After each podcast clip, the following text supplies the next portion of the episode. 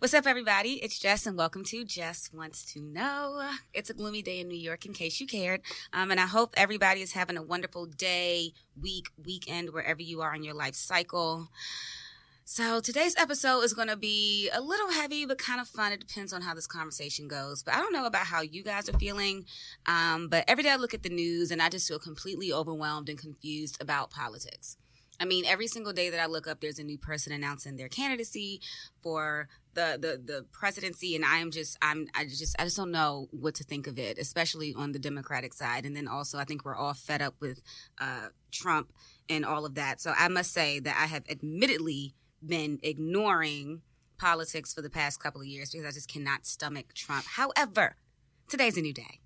And I think it's time that I, and for those of you who feel the way I do, we get a little bit of education around this and get re educated on politics so that when it's time for us to cast our vote for the 2020 elections, we're making the right decisions. And even before then, just making sure that we know the questions that we should be asking, the different types of issues that we should be looking for as people in the Black community and all communities, the, the Hispanic community the rural community.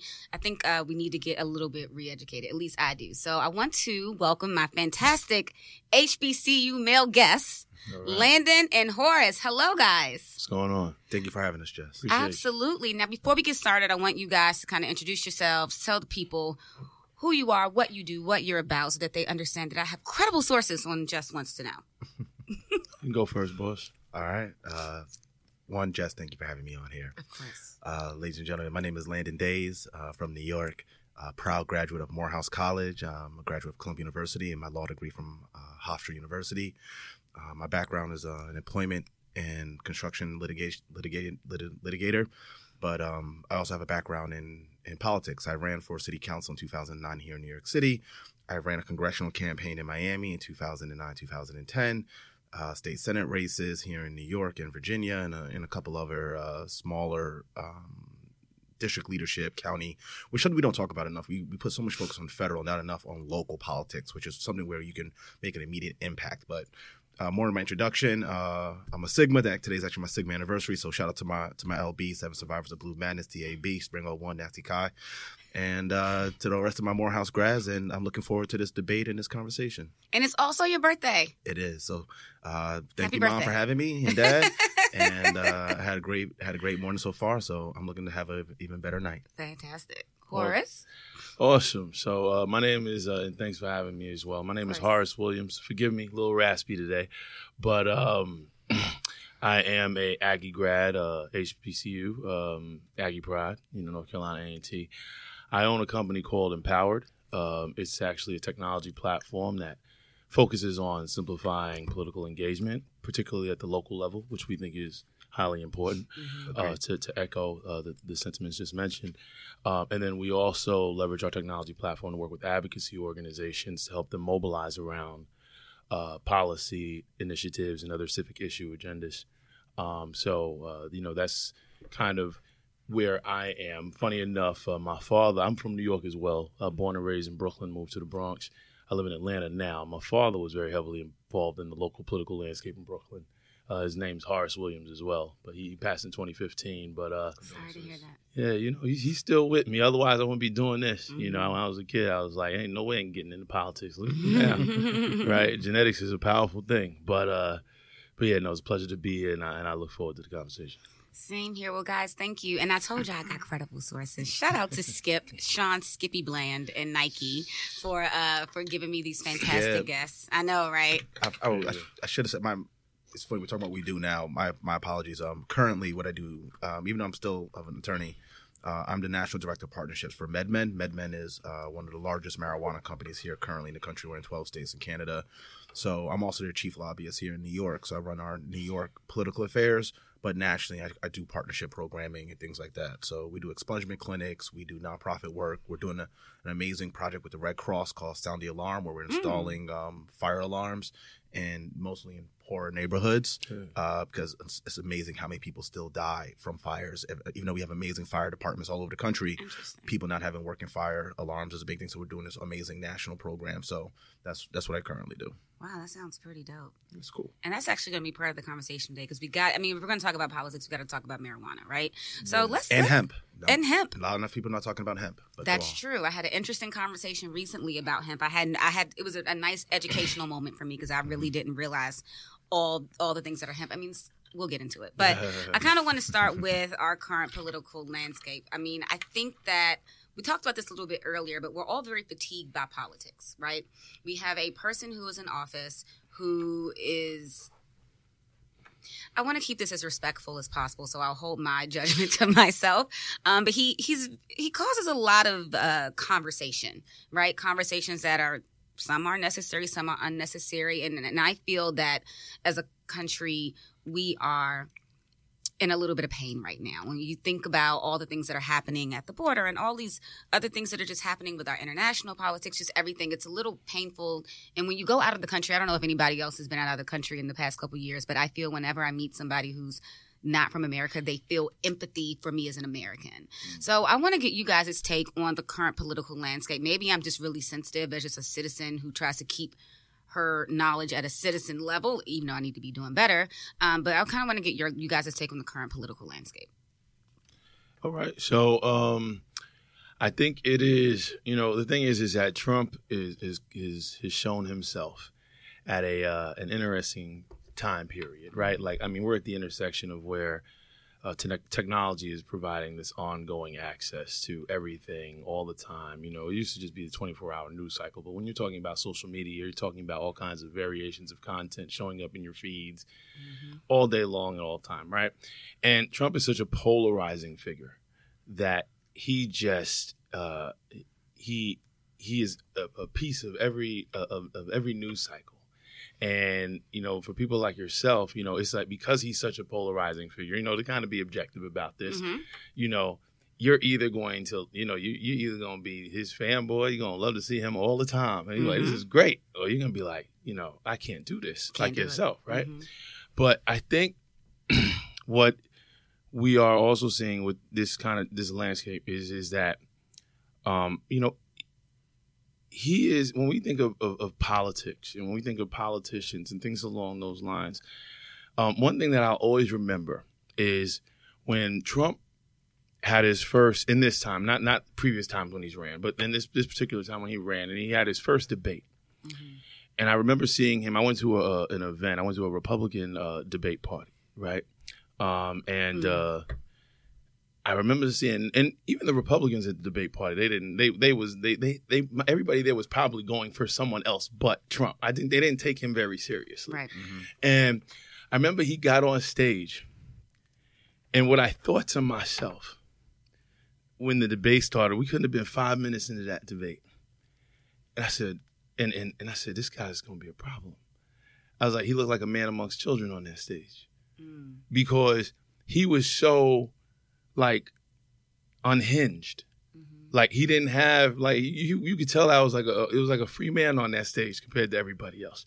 And his energy and his stage presence and his used to being in media and his being able to capture an audience Mhm. for better or for worse made him stand out. Yeah. And what it did was it allowed him to leverage the media throughout the campaign, which also helped his campaign, right? Mhm. So when I think about, and I mention that because when you're talking about just the political landscape, that has influenced Mhm. a lot of strategy that we're seeing today. You know what I mean? Like people are not in the middle ground. You know, you'd be hard pressed to find middle ground people. Mhm. You know what I mean? Like that whole polarization piece allows you to capture a portion of the media cycle because people are looking at you and and, and, and and you're able to leverage that and you're able to get in people's faces. And I think that at least from how the general public is receiving that, even at the local level. Yeah. Like and that's you know, and that's what I care about most, and we'll probably dig, dig deeper into that later. Mhm. But when I think about just how we are receiving national federal level politics as a result of Trump, Mhm. it is like some big TV show, It right? is. And it's like, and, and and I think that the the the the piece that makes it and if you could find a positive in it, Mm-hmm. I think the positive is that you are creating a larger sense of interest, Mm-hmm. you know, but it could be more of a the, the interest might not be on on the proper foundation, Right. right? It's just like you know access, you know, you know is you know going on, but you're not really well informed. Right. You're just aware of a lot of stuff, right? Exactly. Um, but the other side of it, and then I'll kind of wrap up here, is that uh, people are, and this is dangerous, and it's, it's always been a problem, but I think it's becoming even more of a problem, and it's the celebritization of politicians. Mm-hmm. You know, and I think that you know, and and, we're, and and that is starting to exacerbate itself more and more and more. You know, to the point where it's not even you know the celebritization of politicians as much as it's celebrities trying to be politicians, right? Yeah. or people who have large followings is, is less about actually understanding you know how to represent a district or a nation or having understanding policy or anything else or leadership whatever the case may be it's it's about this em- emotional Yeah. component and i think that when you, you when you start to to drive your your political agendas around how you can you know move people's emotions from left to right it sets a dangerous precedent Mm-hmm. because then we start to get out of what really matters, which is policy Mm-hmm. and what people are going to do. And, and then keeping them accountable post that, which is another whole nother topic, which is Mhm. once you get past the campaigns and it's Yeah. time to actually be engaged. Yeah. Um, but that's what it is. It's, it's creating the celebrity culture around politics and it's in, in, in, and it's emotional culture around it and everything else, but it's not based in facts. And you just got, it's just convoluted. And it's, it's, it's, I don't, I don't think it's, there's some positive points you can pull out from it, but we, we need to get back to what actually matters in the process. Agreed. Landon. So I try to, as someone who's ran campaigns and from uh, from primaries to general, you kind of have to look at both sides of the coin, and that's a, and that's actually an issue that people have now. Mhm. No one wants to listen to the other side. Mm. So what we do, what we don't do, is show what has happened more than anything is we don't respect the other side anymore. Mhm. We villain, we, we, we vilify them now, right? We do. Yeah. So if I say I'm anti-Trump and someone's a Trump supporter, right out the gate they they stop listening. Right. And honestly, too, if I see someone in a red hat, I'm gonna I'm gonna look at them and say, "What is your opinion?" And someone from New York, I went to a Catholic school here in New York City called Fordham Prep, an amazing school. Mm-hmm. You know, I went to Xavier. you- oh okay. So now, now we're really, we're really rivals. we never lost a turkey bowl to y'all when I played, though. so- Yeah, so, so Um, good.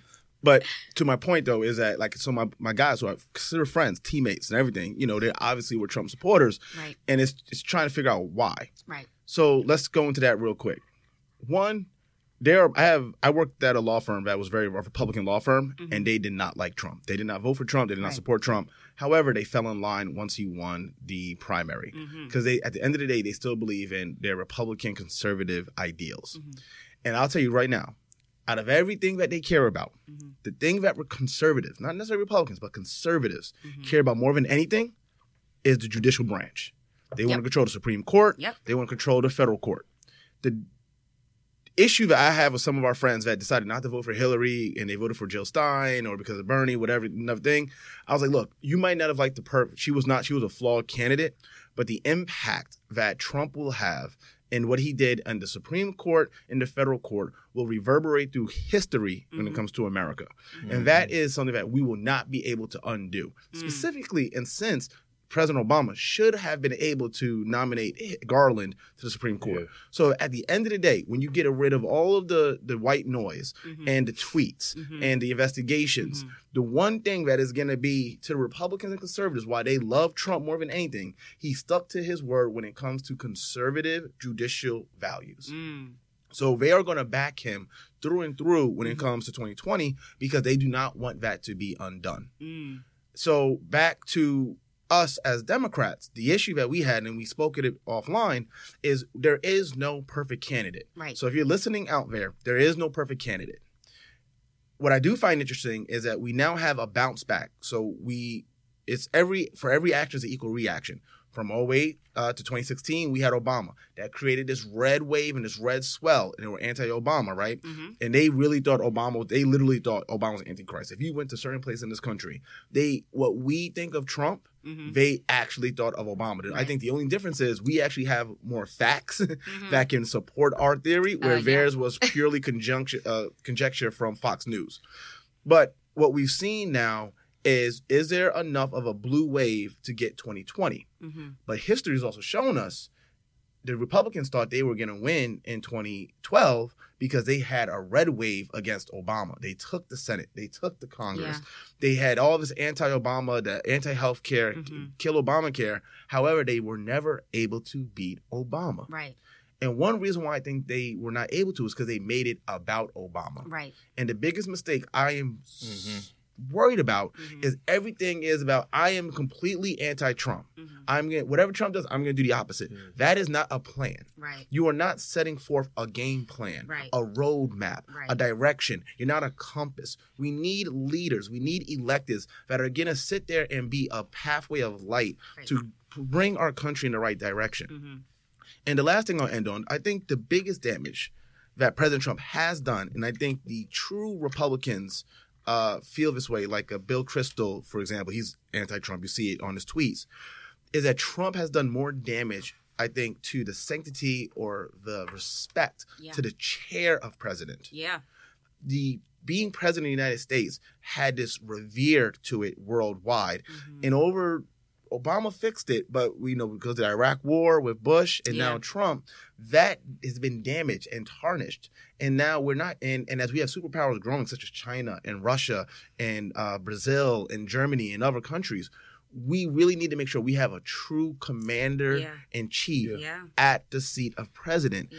And that is something that I'm pushing for in 2020 Yeah. it's not necessarily the most liberal candidate. And I'm look, I'm a Democrat, but I'll be the first person to tell you I am not a big liberal. Mhm. I have some conservative values. I Mhm. have liberal values. Mhm. I am a, I'm an Obama centrist. People don't realize Obama was a centrist, Mhm. especially in today's uh, viewpoint. He's a centrist. Yeah. So those are my points. Yeah. I mean, these are all really great points, and, and I think you guys are, are both absolutely right. Um, one of the things that you said that I found important is that, you know, where our, our country is unhealthy. People abroad do not respect the seat, and we are in a very fragile space right now because of the past few years with Trump kind of sitting at the helm And worldwide, and worldwide. uh, yeah. he's he is you know, and with the president of Brazil is very concerning. He's very Trump-ish. You're seeing similar Yeah. risings in France, uh, Germany, Yeah. uh, Central, you know, Eastern Europe. You're Yeah. seeing the the populist type agenda, and Yeah. honestly, it's very reminiscent. He's of- providing the wrong kind of inspiration. Yeah. right.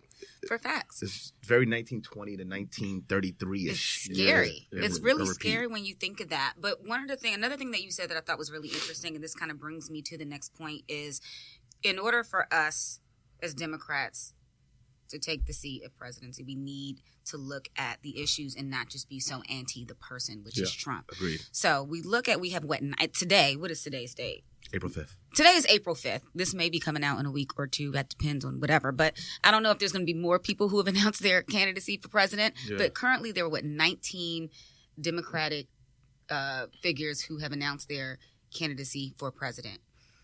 Now, that's a lot of people. For me, as just a regular consumer of political news, a regular citizen, to wrap my head around, right? And again, not looking at the people, but looking at the issues. And when we look at all the things that Trump has kind of damaged within our own country, you know, all, just all the drama, all the noise, just the things that have been damaged. And we're in a very unhealthy place. What are the th- issues in particular that we as citizens should be looking at when we're listening to these candidates on the debate stage or in town halls? What questions should we should we be asking? And what are the key issues that we need to look out for when making the decision of who to support, who to back, and who to give our funding to to support them? It depends. Because each candidate has to kind of take a slightly different voice. Mm-hmm. Uh, and we also we also have to think about our audience too. Yeah. I'm African American. Mhm. Most of us are African American here, so we also have a different lens which we Right. which we view things, which Mhm. can sometimes is a good and bad thing. Because Mm-hmm. sometimes we don't understand the other side of it. Like we get so myopic on our issues, Mhm. and I realize we also have to make sure there's a message that resonates with the suburban house mother, the Right. wife, and but we still need to play to the base. Like, let me take a step back. I think the Democrats too quickly said, "Oh, we need to get back the white suburban vote." Or, Mhm. or, or the white middle class, like Bernie Sanders said, Mhm. when the reality is we didn't do enough to pull out just our base in general and black and latino and white and whatever uh, another issue that democrats have is because we have this diverse spectrum Mhm. of a Yeah. voter block Mm. it's hard to have a message that resonates with the entire block. Mm. Whereas Republicans, I'm Say this all the anti-abortion, time. I'm um, anti-government, low taxes, big military. Yeah. That's all they have to say. Yeah. There's some there's some outliers, a couple things. That's all you have to say. One of the things that I say all the time, I say, you know, and, and, and it, it answers your question, but it piggybacks off of what he just said. Mhm. Um, when we talk about what people should want from candidates, the first thing is, and this is you know a very high level answer, but it's details, right? Mhm. And by that, what I mean is, is that um, because it, it's it's like the, the the Democratic Party, the biggest problem that I see, and I think that I don't know how this will continue to evolve over time, but I do think that w- there there'll be some changes to the party. Um, is that you can't please everybody Right. Right? You just can't. Like this, and I mean, that's the beauty of a democratic society, right? Like, and I mean, you, because we're not all alike. We're not all on a singular tune. We don't all come from the same backgrounds. We don't all listen. You can put, you know, I can get deep in terms of of, of uh, you know black uh, uh, ethnicity and background and history and understanding our cultural differences. Yeah. Aside from that, of just the Pantone shades that make us similar. Right. But when you Mhm. talk about how you're trying to look at a base and your ideology is as well, the higher level we keep it, the more of them we can get, Mm. right? Then what happens is is that um, you're not getting.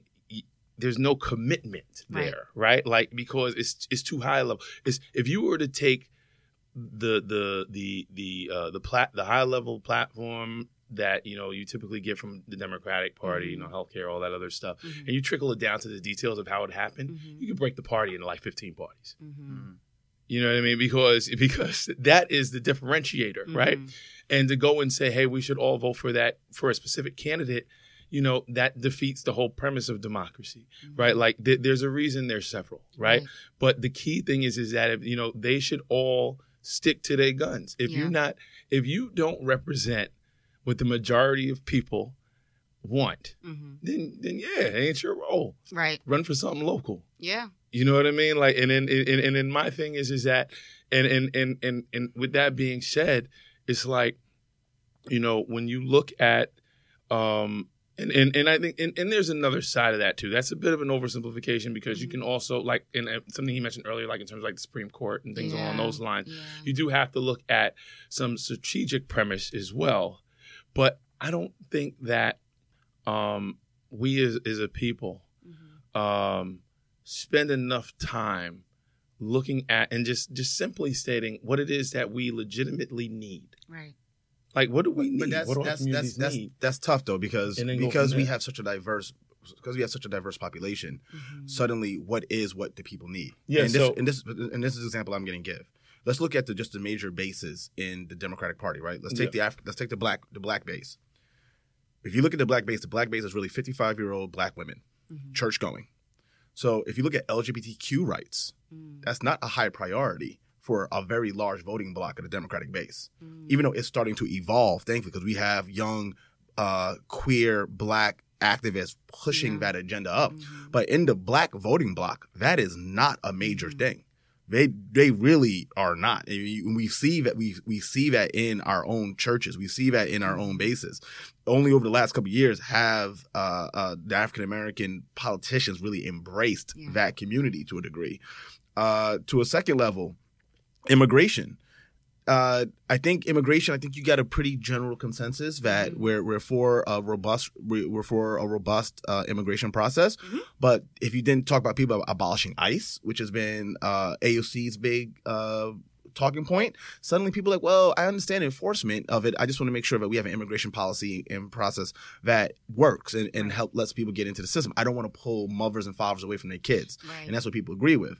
Uh, military. There's people that do believe they want to have safe streets. In New York, we might be as liberal, liberal want to be, but at the end of the day, we are always a target when it comes to terrorism. So it's interesting you find this dichotomy amongst our own base. I'm only saying that because you talked about getting to the details. I think actually, as a society, we have gotten dumber politically to many ways, even Yeah. though we have more information. Yeah. But we have just as much disinformation. yeah. So I think an important thing for 2020, and this is what Trump did masterfully in 2016, is getting some of that, whatever his lack of detail, but be able to get that into a message. 140 characters. You have to be able to get your message out in 140 characters in today's instantaneous uh, market of information comes and goes in and out. Yeah. So you have to be able to package it, and that is something that is I have not seen as of yet. But I'm hoping it's something that someone will be creative enough to create. So two things. One is is that I was primarily talking bottom up, not top down, right? Yeah. So as far as um, how I'm, my my response was more re- relative to how people should, what people should demand Yeah. in terms of who they should elect, right? Mhm. And the process they should go about in terms of figuring that out, right? Mhm. And I think that um, to your point, you're right. I think that, that you know one of the things that if we talk about the Republican Party, we talk about Trump. There's a level of conciseness there Mhm. that makes things very straightforward, Yeah. right? But it's also not the party for everyone, Right. right? And and I think that you know, and and, and I think that's I, I don't want to. I, I'm not. This is not a like a, an answer to Mhm. the problem Yeah. as much as it is, you know, uh, really expressing the complexity hmm of it, Mhm. right? Like, and I think that there is, like, you. I don't know if there is a concise statement that essentially, at least at this level, particularly in the primaries, Yeah. That encaptures everyone's. It's not. Yeah, It's, yeah, it's yeah, hard. yeah. That's, and that's agreed. So if, so if, if, if we're talking about the details, hmm if we look at someone who's the most detailed right now, and and, it, and detailed is like the most qualified. Hillary Clinton was definitely the most qualified. Yeah. Yeah. and she had detailed policies, but that doesn't win. The most detailed person right now in the race is probably Elizabeth Warren. She has detailed policies. Like on her website, her policies are robust. Yeah. It's detailed.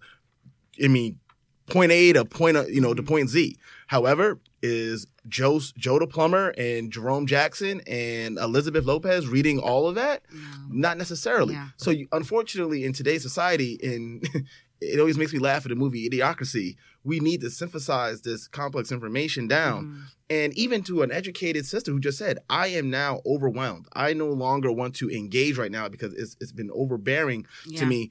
We need to be able to re-engage, and to re-engage, you have to simplify and get people to buy in. And then once they buy in, they will dive in deeper and they will go Yeah. into the details a little bit more.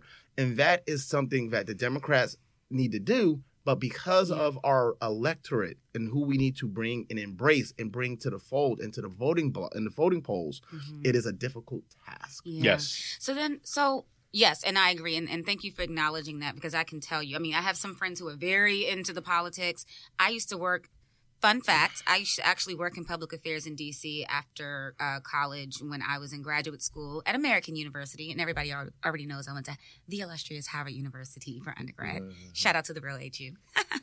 um, but I, when I was in public affairs, it was during um, Obama's first run.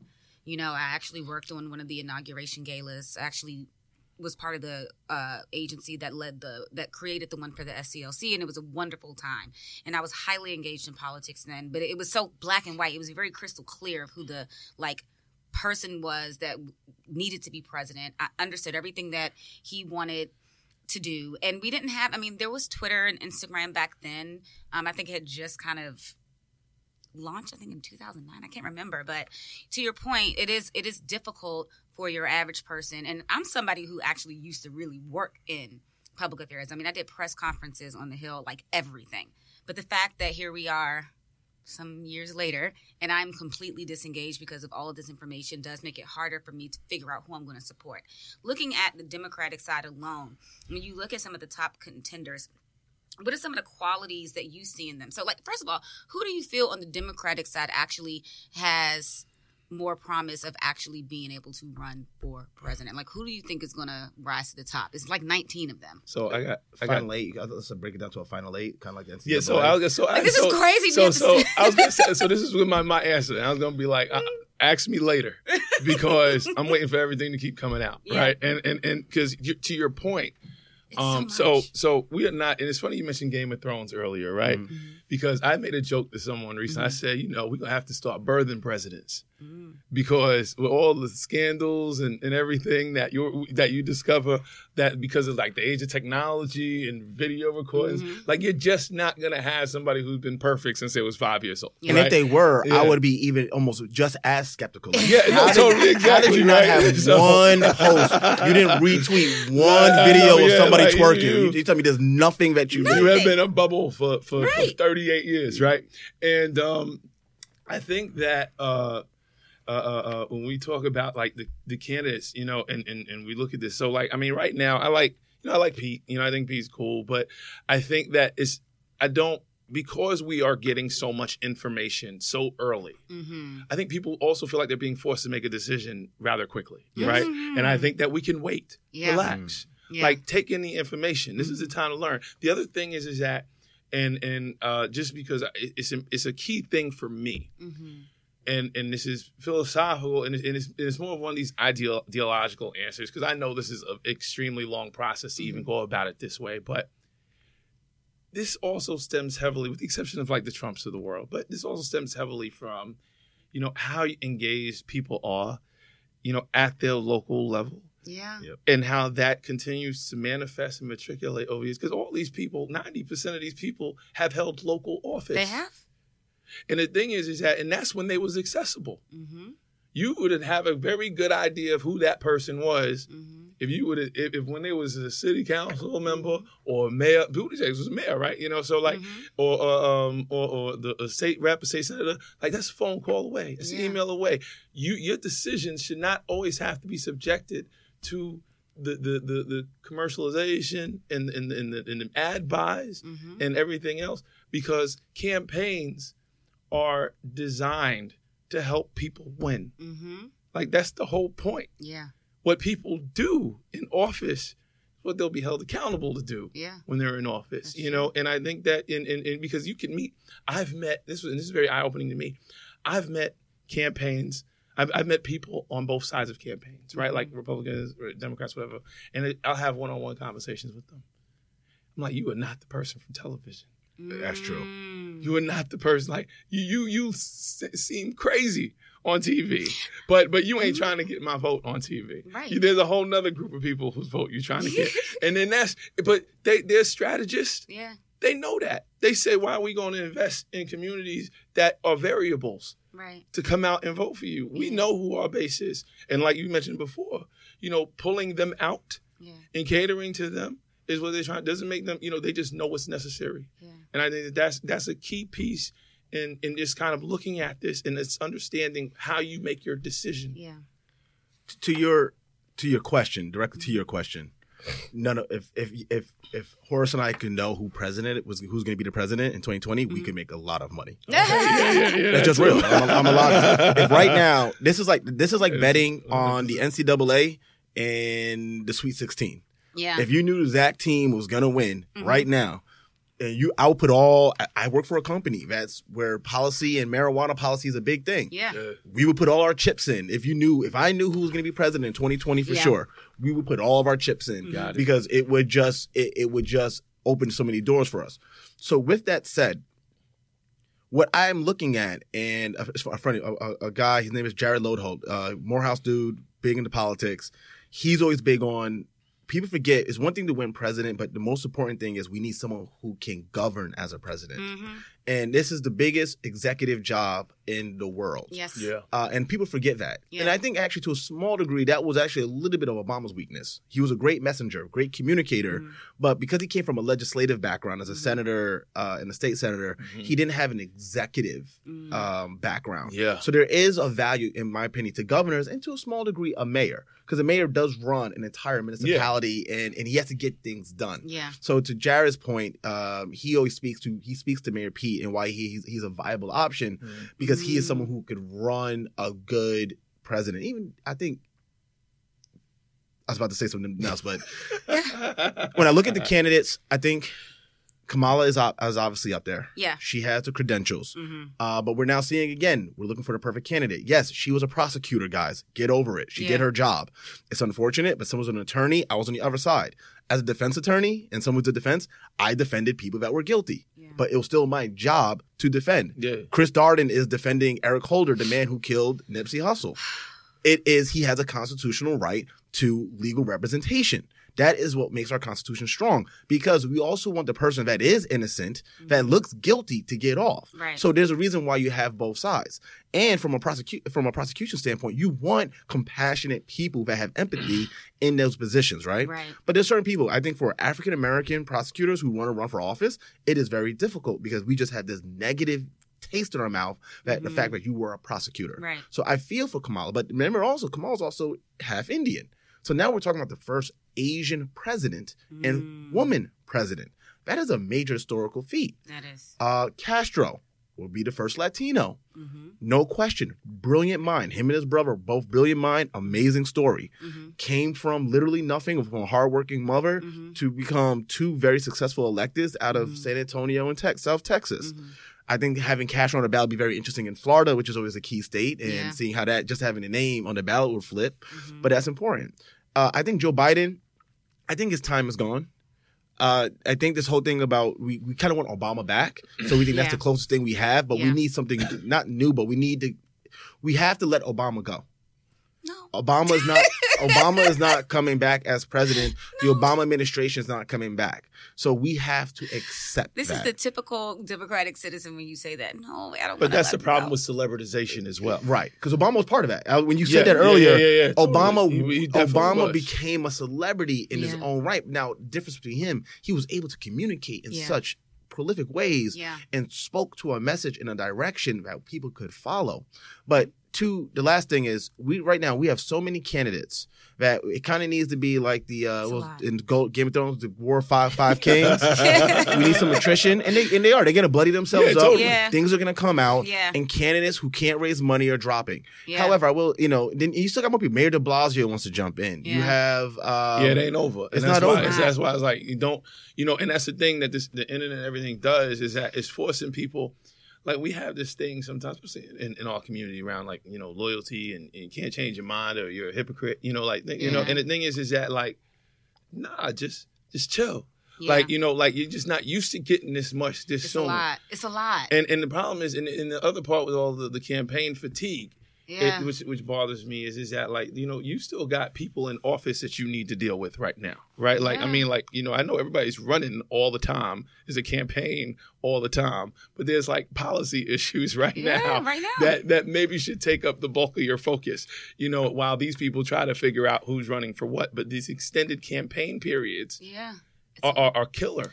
Yeah, and I think the reason that that's happening is because we are so over Trump. We are ready. It's not. It's not. it's It's, not Trump. that. It's more than that. See, that's Yeah. see. You're falling into the trap. I'm talking about Yeah. 2020. You're so myopically focused on Trump. Mhm. There's so many other big things going on. No, I know, but the typical We're seeing- average. We're in- seeing campaigns even Yeah. at the local level. Right. yeah, that are taking like that are like two years and millions and millions of dollars going in yeah, because it's like it, the bet and, and like I said, this is me, my ideology. Yeah. I, you know, I, I left a career at Oracle to be in politics, so I'm, I'm I'm I'm an idealist and partially crazy.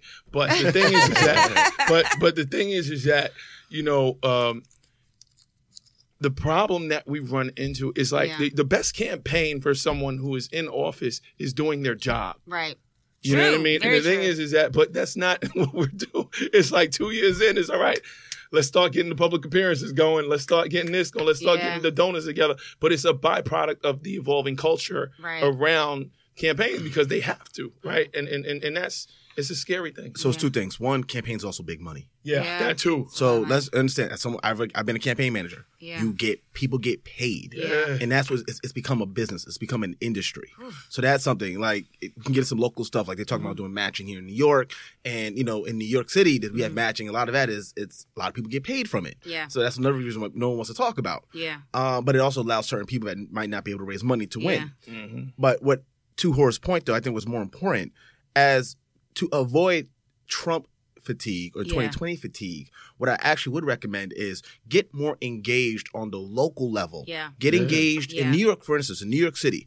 People don't understand county politics. hmm Congressman Gregory Meek, Meeks, friend of the family, just became the chair of Queens County. First African American to be the chair of Queens County. Mm. In New York City, county politics is the strong the stranglehold on politics in New York. Mm-hmm. That's actually why AOC was such a big deal. Yeah. Not because she just won Congress, but she took down a county chair Yeah. in New York politics. It's Tammany Hall. It's this local level of chess that is not seen, and that's where I get Yeah. I get enthused about because it's so interesting. yeah. So if you so. really, if you're fatigued of Trump, if you're fatigued of the 19 Democratic candidates, if you're fatigued of the national dialogue, then dive into your local, Local. politics Yep. because then you get to see how things really work, and it might even give you some pause to a degree, Mhm. but at least you get a better understanding. And then also, if you're really trying to improve your everyday life, Mhm. your local politicians have a more of an impact on your everyday life, whereas the Mhm. president has an impact on you over a span over a span of years. Yeah. Both important, Yeah. but different. Very much. I, I, I, I equate it to working in a, in a large corporation, right? Yes. And the thing is, is that like when and I and I'll go back to my Oracle days. Like my manager, like or my the, the person who I re- report into, right. they're responsible for my day to day. Facts. Uh, the CEO, Larry Ellison, I don't, I didn't, I didn't know what he did every day, but I know he impacted the culture Right. Right. of the overall co- you go. company. When I think of the president, I think of the cultural impact Mhm.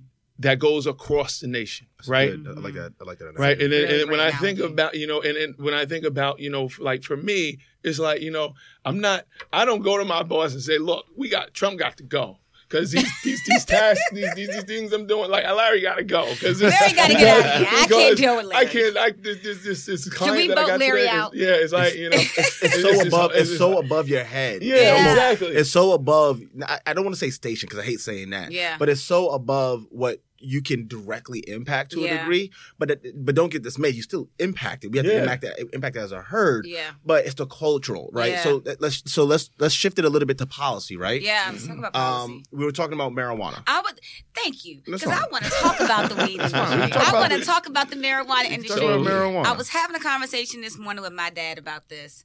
God, shout out to Morris Thorpe, best father in the world. And you know, I am um really interested in the whole legalization of marijuana, hemp, and hemp.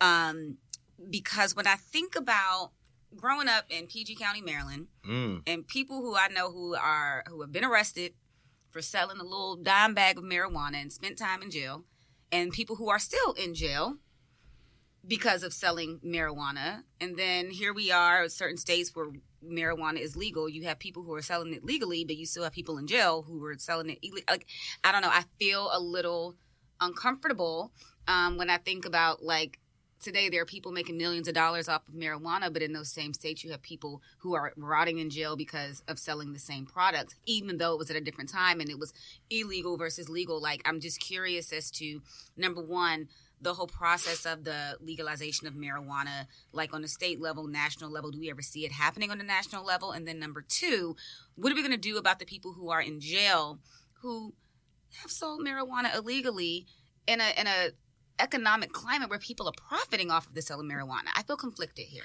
So it's it's it's a complicated issue, right? Yes. So I work for a company. The CEO and president are not minorities; they are white. Yeah.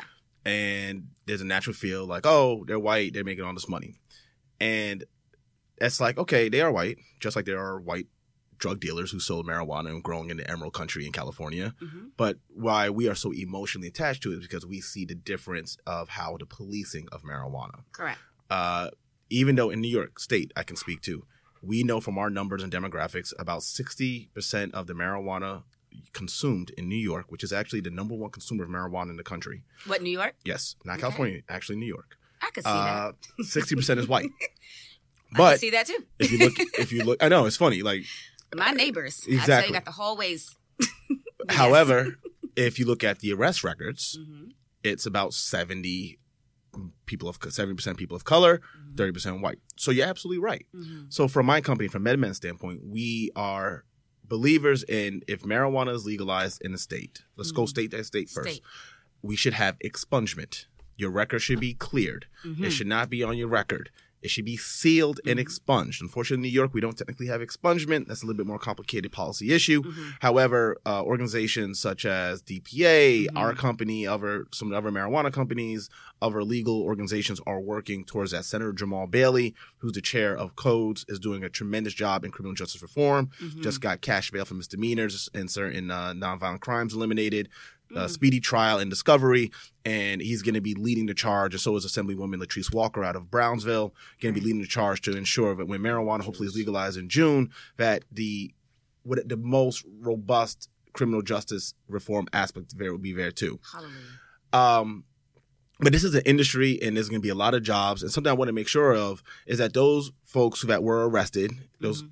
A lot of them corner boys or whatever got arrested, but they have an opportunity to either be to own in this business or to Right. get a job. Yeah. Uh, because I will be the first person to say, I understood that you might have sold sold marijuana on the street, Mhm. but the comparison I'll give, that's like I know some dudes who were the best street ballers I ever knew. Mhm. But if I brought them to an organized game in Iowa and Mhm. AAU, Mhm. them boys will beat them down because organized ball is a, bit, is a little bit different from street ball. It is. So when you get to a regulated, above board business, which it is, this is a highly regulated business. We have, and you guys are welcome. We have a, we have a dispensary on 38th and 5th Avenue, Oh. and you can come and see what the regulations look like. The Compassionate Care Act of 2014 in New York, you know, you have to have two redundant alarm systems. You have to have a safe base, a safe system. Mhm. Uh, you have to have pretty much a 24/7 uh, automated video loop. You have a Mhm. 24 hour SOC security center. So just the cost of infrastructure to be compliant to the regulations is is tough. yeah. The testing, uh, you can't have certain pesticides. You can't have certain heavy Yeah. metals. Uh, you, we don't use CO, we don't use alcohol extraction. We use CO2 extraction. Mhm. There's so much. So Yeah. something that we're doing is creating a curriculum to help people want to be in this industry and learn yeah. because they can learn from our mistakes. We learned we had we made mistakes to get to the size we are and where we are, but I wanted to use that and transport it and give it to organizations. So when the, New York becomes legal Mhm. and people get licenses, it's not it's, it's, it's not just enough to make sure that people of color and people from communities that were negatively impacted Mhm. by the war on drugs get licenses, but I want to make sure that they can succeed. exactly. And access to capital is the Mhm. biggest issue because you can't go to a bank, yeah. you can't go to Wall Street um, you you have to be able to fund from private equity and, and capital, and that becomes a whole nother barrier because if you don't have access to that network, Mhm. if you're not from that network, Mhm. how do you get that? So Yeah. th- I mean, it's a complicated issue. However, let's talk it from a federal level also. The Safe Bank Act is was just re, um, placed back by Elizabeth Warren and Senator Gardner from Colorado. That would open up some windows because it's basically going to make it if it's legal in your state, uh, financial institutions can do business with you basically. Wow. So that will open up some doors and lower some barriers. Mhm. Uh, and also, then there's a couple other legislation in that's going towards the legalization aspect, Mhm. and Senator Booker is ensuring that restorative justice is in there too, Mhm. making sure that someone's locked up federally for marijuana, they are now they are now taken out and are, are, are expunged Yeah. because we got to reverse and then to ensure that some of the money, some of the tax revenue goes to the communities that were negatively impacted by the war on drugs. And that is something my company, MedMen, my CEO, Adam, uh, from our team, we fully support and we Right. understand it. But we also understand this is a business Mhm. and we have an opportunity to create hundreds of thousands of well paying jobs. Yeah. We are the largest unionized marijuana company in the country Wow. nobody in, uh, in, our, in New York, our, no one makes below like 18 or 1950 an hour. Stock options, full benefits for full time and part time. Mm. That's something that positively impacts a community. Yeah. Positively impacts, and we're making sure that we're hiring in our diverse communities also. And we need to make sure that other marijuana companies do the same, and we're hoping to lead the charge on that. Love it. So there's uh, so 100 percent what everything brother said. I I I, I agree uh, wholeheartedly. If I kind of look at it from the lens of where I approach a lot of this stuff on is, is more on the advocacy organization side, Yeah. right? And um, so like empowered, empowered currently has a, a client based out of uh, Baltimore, Minority Cannabis Business Association. It's a, it's a business league Okay. that um, C6, I think, uh, and uh, you know their focus is ex- is, is explicitly uh, minority involvement in the cannabis industry, right? Mhm. And from both the perspective of the expungent expungement of, of records relative to you know those who have uh, served time because of you know uh, cannabis related dealings Yeah. and the overall involvement uh, or mandatory involvement of some percentage base of African Americans or minorities so, altogether in the industry, right? Mhm. Relative to whatever reg- legislation is being passed, right? Mhm. And I think that when we also, so when we look at it, when I look at it from like even a grassroots perspective, because Mhm. um, people typically will say to me, like an individual, like I'm not my my my whole my life is like the the, the bottom layer up, right? So like I'm not uh it's I get the individuals who are like, well, how do I play a part in this, right? Yeah. And one of the quickest things, and this is a form of civic engagement, is supporting organizations Mhm. that have your interest in mind, Right. right?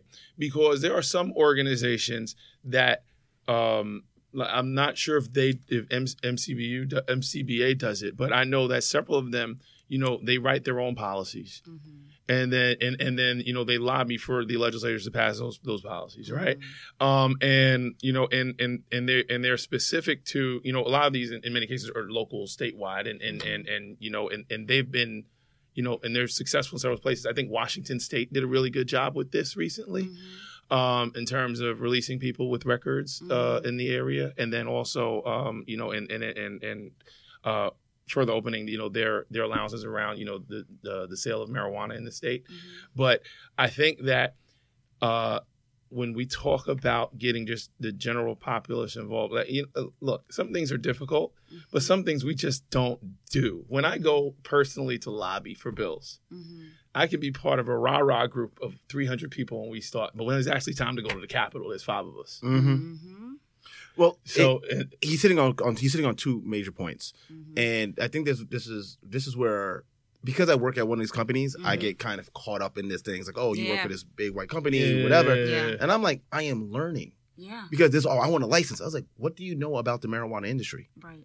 like I learned a tremendous amount, and I'm not even on the cultivation side, but I at least am able to tangentially learn Yeah. from just being in the business. So my first thing I'm telling people is like, oh, I want a license. I'm like, well, you need to get in this industry in some form Yeah. or some fashion Yeah. because I can give we can give out a thousand licenses to a thousand African Americans, but if you don't know how to run the business, Mhm. that license is gonna fail. There, people, there's a lot of marijuana companies that go under every day Oh yeah. because they don't understand the financial aspects like 230 uh, 280e which is basically the federal tax we have if you from direct marijuana sales you basically pay a 70% effective tax rate so basically if you sell $100000 worth of marijuana you pay $70000 in taxes Jesus. right because it's a federally illegal schedule one narcotic so that's why the safe act and then uh, the uh, marijuana act in federal is a big deal Yeah. because that's taken away then you're treated like a regular business. And because you can't write off your lease. You can't write off your employment charges. That's why a lot of marijuana companies actually aren't currently making a profit. Yeah.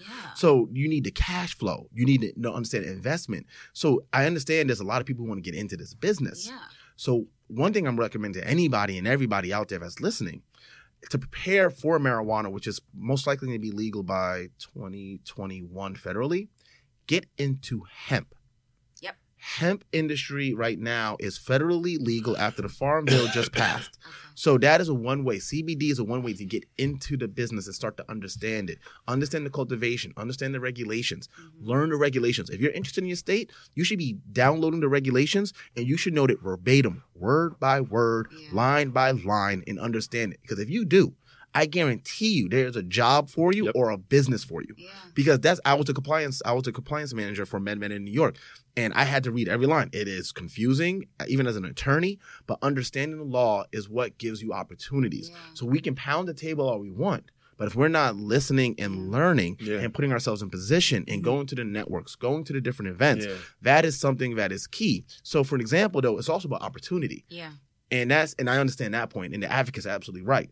When I walk into a lot of rooms, I am a lot, a lot of times the only African American at my position representing the company. Yeah. So I'm happy at my company. We're starting an HBCU initiative.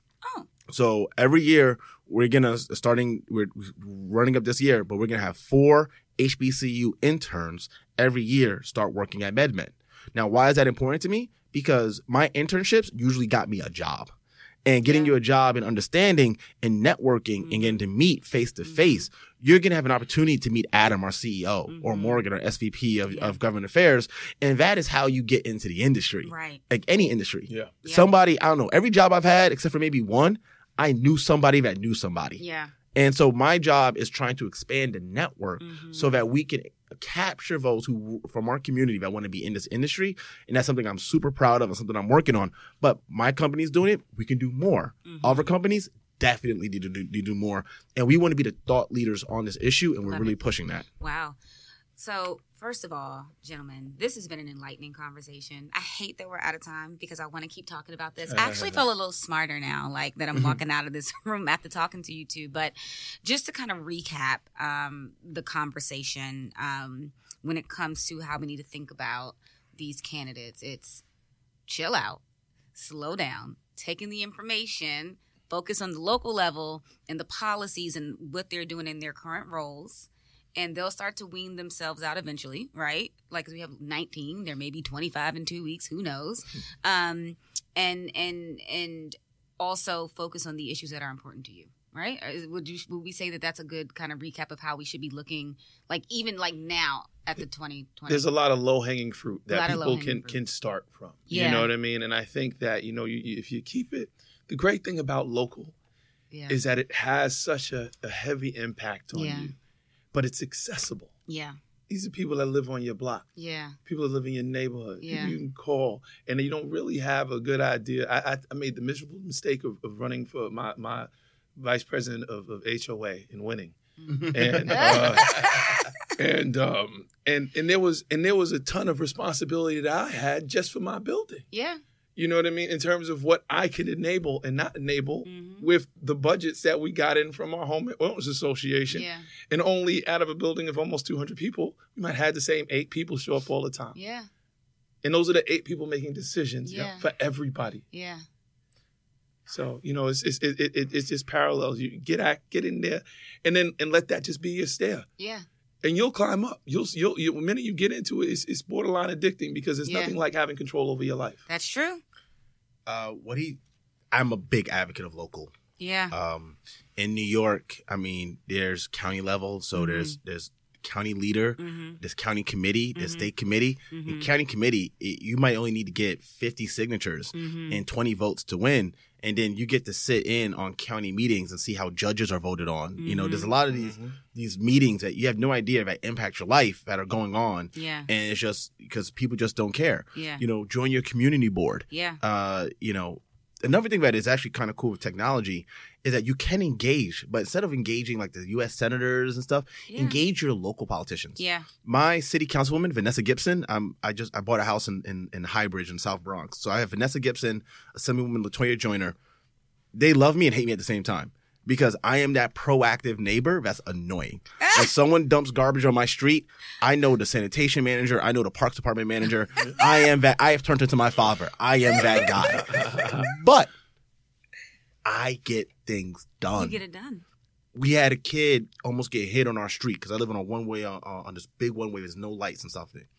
A buddy from my high school happens to work at Department of Transportation. Mhm. Said, "Hey man, little kids might get hurt on my block. Yeah, We got speed bumps put in. nice. Those are the small Yep. things, but those Yeah. small things add, Add up. up. Yeah. You know, we are just we are ants on an anthill, and Yeah. if we do some of our jobs and we Yeah. build out our, our we build out our nest a little bit, Yeah, we can make our nest safer. We can make it better, yeah, and that's what we can do. And if we do those little things in in the aggregate, yeah. we will get the change that we want in 2020. Love it. And the last thing I'll say is, please make sure in 2020 fill out your census. The census is absolutely um, important, Mhm. and in minority communities, we are always undercounted. It Mm. matters. Yeah, And another reason, even for those who live in blue, deep blue states like New York, while you're present, and this is my last thing, why local matters, you should always vote, even if you Yeah. think it's going to be one in New York, because, for example, in your assembly district, they take they look at how many assembly, how many people vote in your assembly district.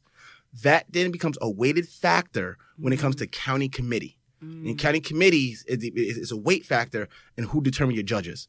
So even though Mm. you might not be on county committee, if you have there's certain assembly districts that have a larger voting turnout, Mhm. they get more of a say on judges than a similar district right next to. So you see that on the Upper West Side versus Harlem. Mm. Upper West Side votes probably two to one to the same assembly districts in Harlem.